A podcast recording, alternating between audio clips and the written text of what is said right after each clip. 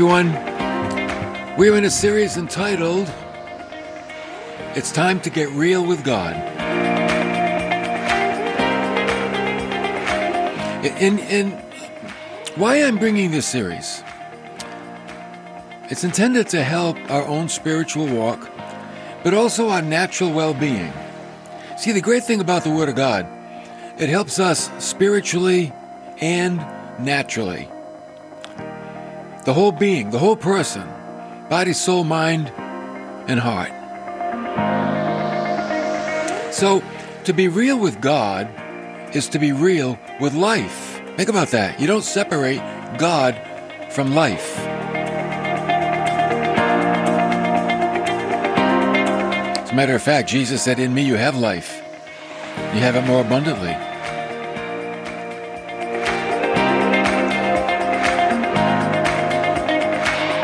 So let me ask you how many of you have ever received a promotion or been promoted?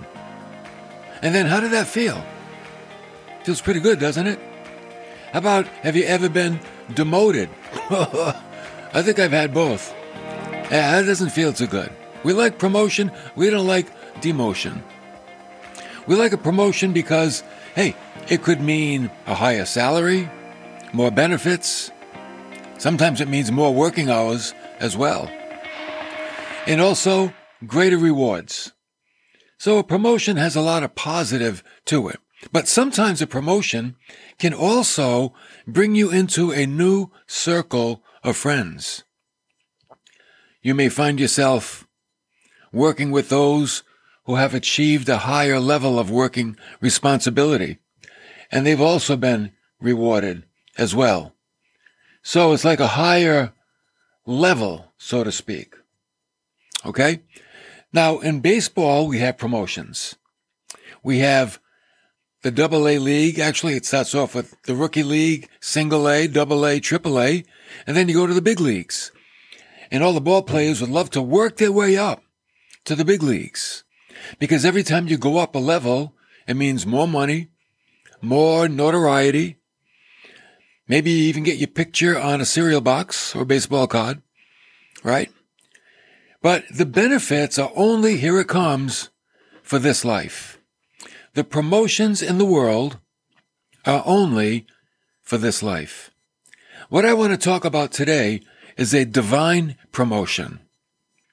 A divine promotion is a real promotion.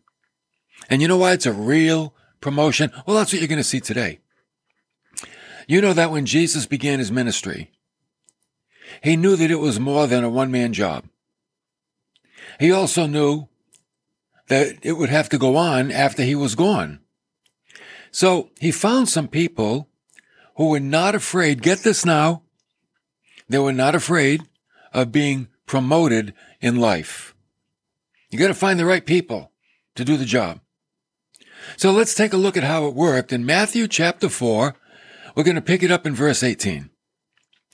Now, as Jesus was, was walking by the Sea of Galilee, he saw two brothers, Simon, who was called Peter, and Andrew, his brother, and they were casting a net into the sea. And you know why they were doing that? Because they were fishermen.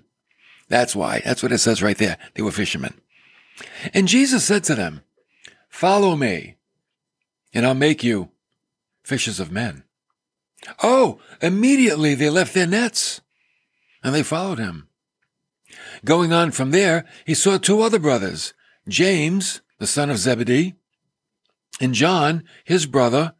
They were in the boat with Zebedee, their father, and they were mending their nets. And he called them. Immediately, what? Yep. Immediately, they left the boat and their father and followed him.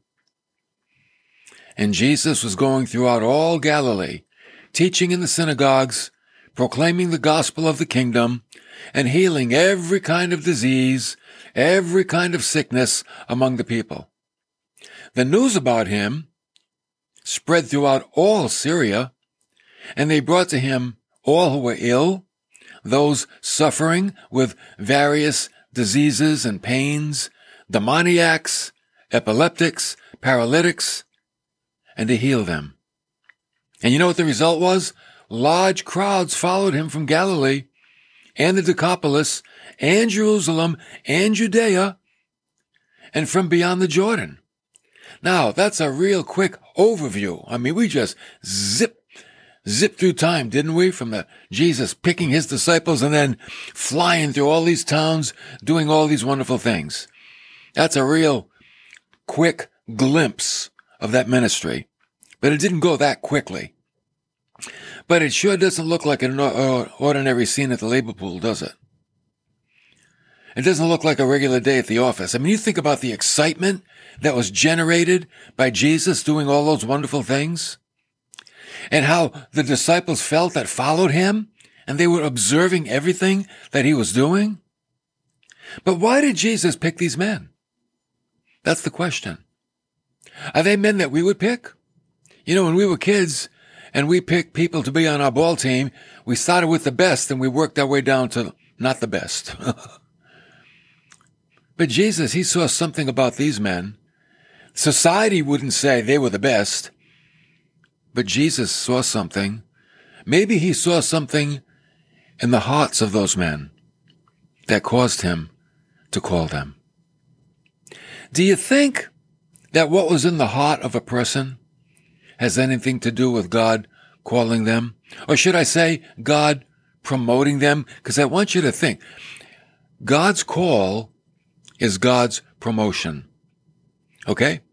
When God calls you out of the world into a relationship with Him, that is a promotion. You have been promoted.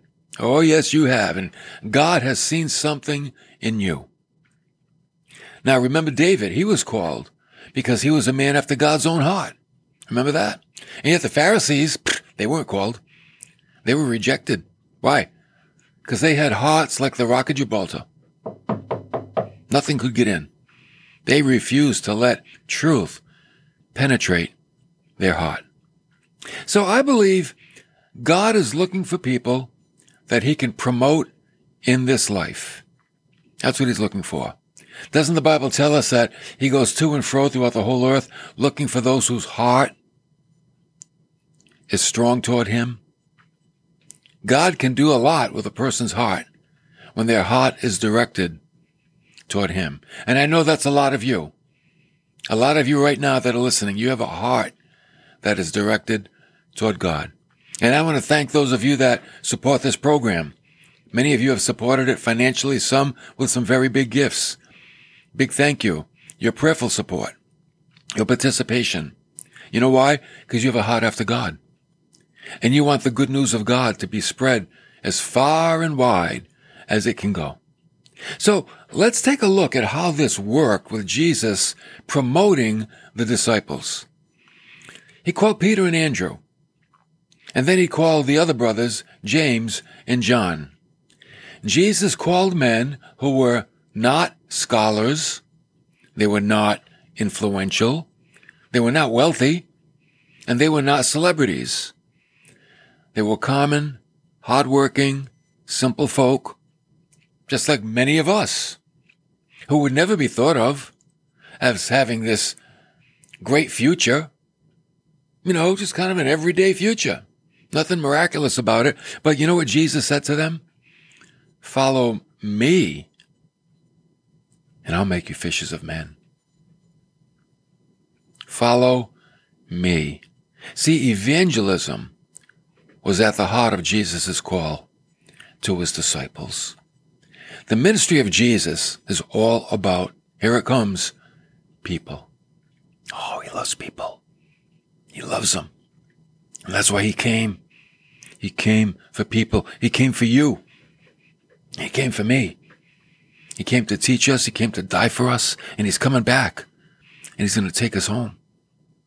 Now, if we look at these disciples as fishermen, they did have some qualities. In order to be a good fisherman, you got to have patience because you got to wait for the fish, right? You don't go to them. They come to you. Okay. You also have to have perseverance. You can't be discouraged. You can't give up because you, a fisherman depends on the fish. So you can't quit. You can't be a quitter. You got to persevere. He's also got to have courage. You know, the boats that they were in in those days, they weren't big boats. The boat was small and the sea was large. And you had to be brave to get out there on the Sea of Galilee. You never knew when a storm was going to come up. And many times the disciples, they got frightened. Oh yeah, we read about it. So you had to have courage and you had to have timing. This is a discernment to know when to fish. You know, you fish what? Early in the morning, early in the evening. It's a certain time that the fish are hungry. Okay? So that's timing. So I want you to know the twofold command that Jesus gave to these fishermen. Number one, follow me. You know what follow me means? Come hither. Come hither. I'm going to make you fish for men. Now, they were fishers by trade, but they're getting a promotion. Oh, a divine promotion. The catch is going to change. It's going to be a higher level of a catch. From little fish that go in a barrel to people that are going to heaven. Wow. Where would you rather go? Into a barrel or to heaven? I want to get to heaven. Sometimes I feel like I'm in a barrel, but I'm going to get to heaven. So Jesus gave them a divine promotion. Remember, any call by God is a divine promotion. Whatever area of service you provide to the kingdom, you have been promoted. Look at your life. God is promoting you. He's raising you up to a higher level. Now, verse 20 could make this an odd scene because when we read it without background, it's like, what? And it says, immediately they left their nets and followed him. Now, immediately means directly or forthwith. But actually, they possessed another quality that could be easy to miss. They were prepared. I don't believe this was the first encounter that they had with Jesus. Jesus liked the beach. He often went down to the beach, and I believe he talked to the fishermen, talked to the fishermen about fish, talked to people, and he established a relationship. And then one day, boom, he dropped the bomb. Follow me, and I'll make you fishers of men. They'd had, some of them have already been to church with John the Baptist. He was preaching about the coming of Jesus. You know what he said about the Lord, right? There's, there's somebody coming. I'm not even worthy to untie your shoes. As a matter of fact, in John chapter 1 verse 40, talks about one of the disciples, one of the two who heard John speak and followed him was Andrew, Simon Peter's brother. So Andrew went to church in the wilderness, heard John the Baptist. John the Baptist was talking about Jesus, and then he went and he got Peter.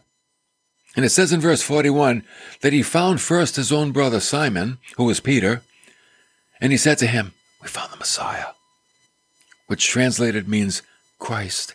John described him. Andrew found him. And he brought his brother to Jesus.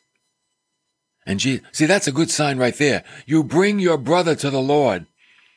You bring your sister to the Lord. You bring your friend to the Lord. It's the first thing you do. And Jesus looked at Peter and he said, You are Simon, the son of John. You shall be called Cephas, which is translated Peter. Oh, Jesus gave Peter a new name. Huh. What do you think Peter felt? Who's this guy giving me a new name? I don't know what Peter felt. Maybe he felt pretty good about it. Hey, this is the Messiah. Hey, he can call me whatever he wants. Just don't call me late for dinner. Okay. So it appears that a relationship, this is what I believe, had already been established. I mean, they're not going to follow a perfect stranger. It's not like the movie where Jesus comes down the beach and, and he says, follow me. And the disciples are like, mm, starry eyed, like zombies, and they follow him.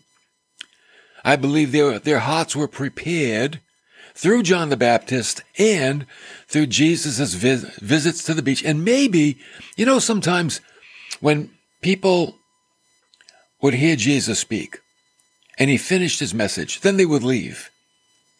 But I wonder if these guys stuck around and they asked more questions. They wanted to go deeper with Jesus, and maybe Jesus saw something in their hearts and said, I can use these guys. These guys, they have a real heart to want to know. And who knows? Maybe that's why he chose them. So, through the hearing of John the Baptist, and then the time Jesus spent with them, he called them. Kind of like our own lives, isn't it? We're brought near to the Lord through the preaching of the gospel. And then we establish a relationship with Him through being saved, prayer, and walking in His ways. We begin by hearing, but then we enter into walking. From hearing to walking.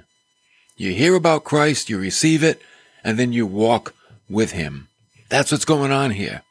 So listen, the call will come. The divine promotion.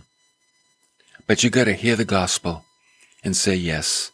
And you know what you're going to hear in your heart? Follow me. I will give you a higher calling in life. So let me ask you, have you heard the call? Have you responded? Question, how do you know if you responded to his call? You know how you know? Things change. Oh yeah. Things change. As a matter of fact, sometimes everything changes. Look at what happened with the disciples in verse 22. Immediately, they left the boat and their father and followed him. So notice what they left. They left the boat. That was their livelihood, their income. They left their father. That was the comfort and security of home. Mark adds, when he recorded this, immediately Jesus called them. They left their father and Zebedee in the boat with the hired servants, and then they went away to follow Jesus. So it's not like they ditched their father. Hey, dad, you're on your own. We got a new thing. There were other employees that worked on the fishing boat, so they were in good hands. And then notice how their lives went. They went from catching fish and sorting fish and mending nets and repairing boats to a brand new way of life. And you know what that life included? Verse 23. And Jesus was going throughout all Galilee, teaching in their synagogues, proclaiming the gospel of the kingdom, and healing every kind of disease, every kind of sickness among the people. So Jesus' ministry was comprised of teaching. You know what teaching does? It changes lives. That's what it does. Teaching changes lives. Then he was proclaiming the gospel. He was saving souls because it's in the gospel that we have forgiveness and eternal life. And he was healing people, giving hope and comfort to those that needed it. So let me ask you, is that a divine promotion in life or not? Were these guys promoted? You think? You think they've been elevated to a real higher level of life? I would say so. So Jesus would go to the synagogues. Oh, why would he go to the synagogue? Because the synagogue and the temple were very different. The temple was a place of sacrifice. No teaching went on there. The synagogue was a place of reading the scriptures and teaching the scriptures. The synagogue was the center of Jewish life. There was one in every community. The Jews had a rule. Every community with like a certain number of people, I forget the number, had to have a synagogue. That's the center of their life. That's why the lepers felt so terrible they couldn't go to the synagogue. They were ostracized. They couldn't go to church. They couldn't go to church and hear the scrolls being read. They couldn't hear the law. They were left out. That was a real heartbreak for them, not to be able to hear the word of God. For some people, it doesn't bother them today. But for others, oh, you know, we thrive on it. We feed on it. We want it every day. So Jesus began his ministry in the synagogues because it was there that he found the people who most sincerely were seeking after God. Right? If you're seeking after God, you're going to go to church. Reminds me of the scene in Acts chapter 3 verse 1, where it says, Now Peter and John were going up to the temple at the ninth hour, the hour of prayer. Wow. See, these guys changed their lives, right? Oh yeah. And there was a man who had been lame from his mother's womb. He was being carried along. This guy could never walk, ever. Didn't know what it was to walk. And they used to carry this guy along, and they would set him down every day at the gate of the temple, which is called Beautiful. And why would they set him down there? In order to beg alms of those who were entering the temple. I mean, that makes sense. God's people should be the most generous people.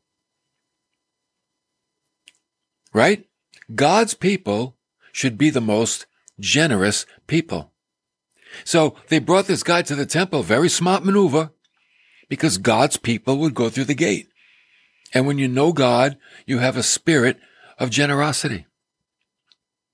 So this guy understood what went on, even though it was the temple. He understood what went on where God's people assembled. Good things happen. Beautiful things happen when God's people assemble. That's why everybody should be in a Christian church. Don't be the Lone Ranger Christian. Don't be the online Christian. Be in a church somewhere and worship with people and fellowship with people and, and be a support and let them be a support for you. It is so important. And if you have to drive an hour, you know what? It's worth it. You know, when I first got saved, I drove an hour and a half to church. An hour and a half. Didn't bother me because I knew where I was going and I knew what it did for me. So Jesus came teaching and preaching. Preaching is the proclamation of certainties. And what's the purpose of that? To defeat people's ignorance, to tell them the truth about God. Teaching is the explanation and the significance of what is preached. Okay? So the teaching is more like the application. Okay? So, so many people then and today, sadly, you know what? They're confused about God. So the ministry of Jesus is to clear up that confusion. Preaching and teaching clears up whatever confusion people have about God. And this is why the local church exists.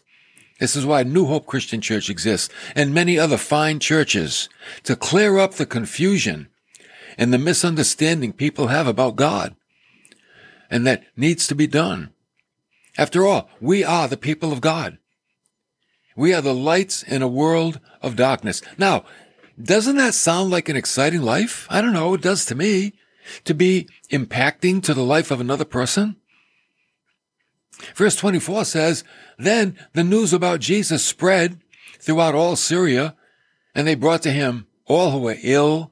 They were suffering with various diseases and pains, demoniacs, epileptics, paralytics, and he healed them and large crowds followed him from Galilee and the Decapolis and Jerusalem and Judea and from beyond the Jordan. Psh. Remember I said I drove an hour and a half to church when I first got saved? These people walked across the country. Don't let anything get in the way of getting to church.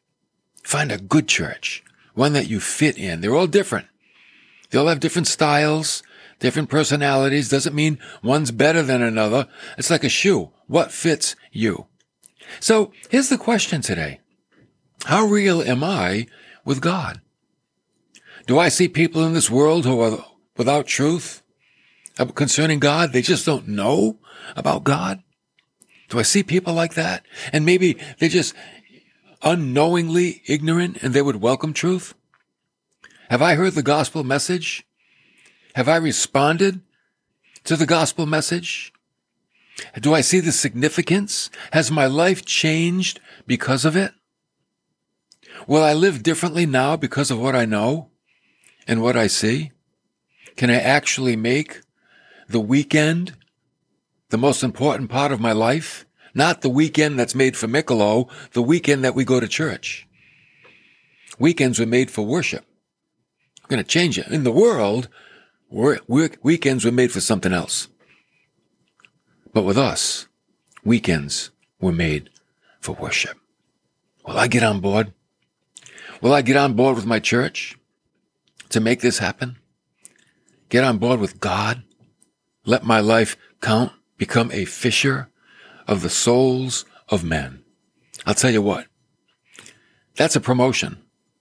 That is a divine promotion. And God offers it. He offers it to all people that He's calling into a relationship with Him.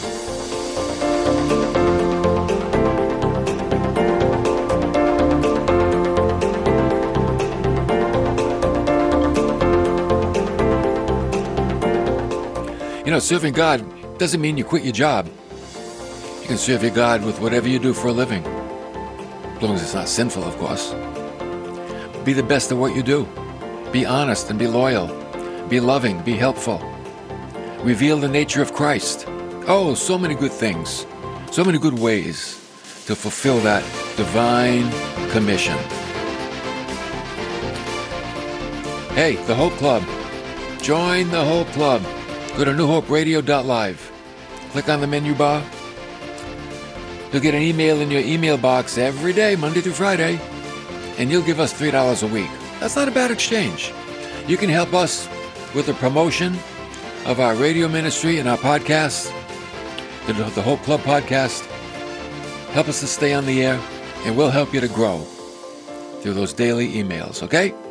Thank you for coming along. Thanks for your support. We'll see you next time.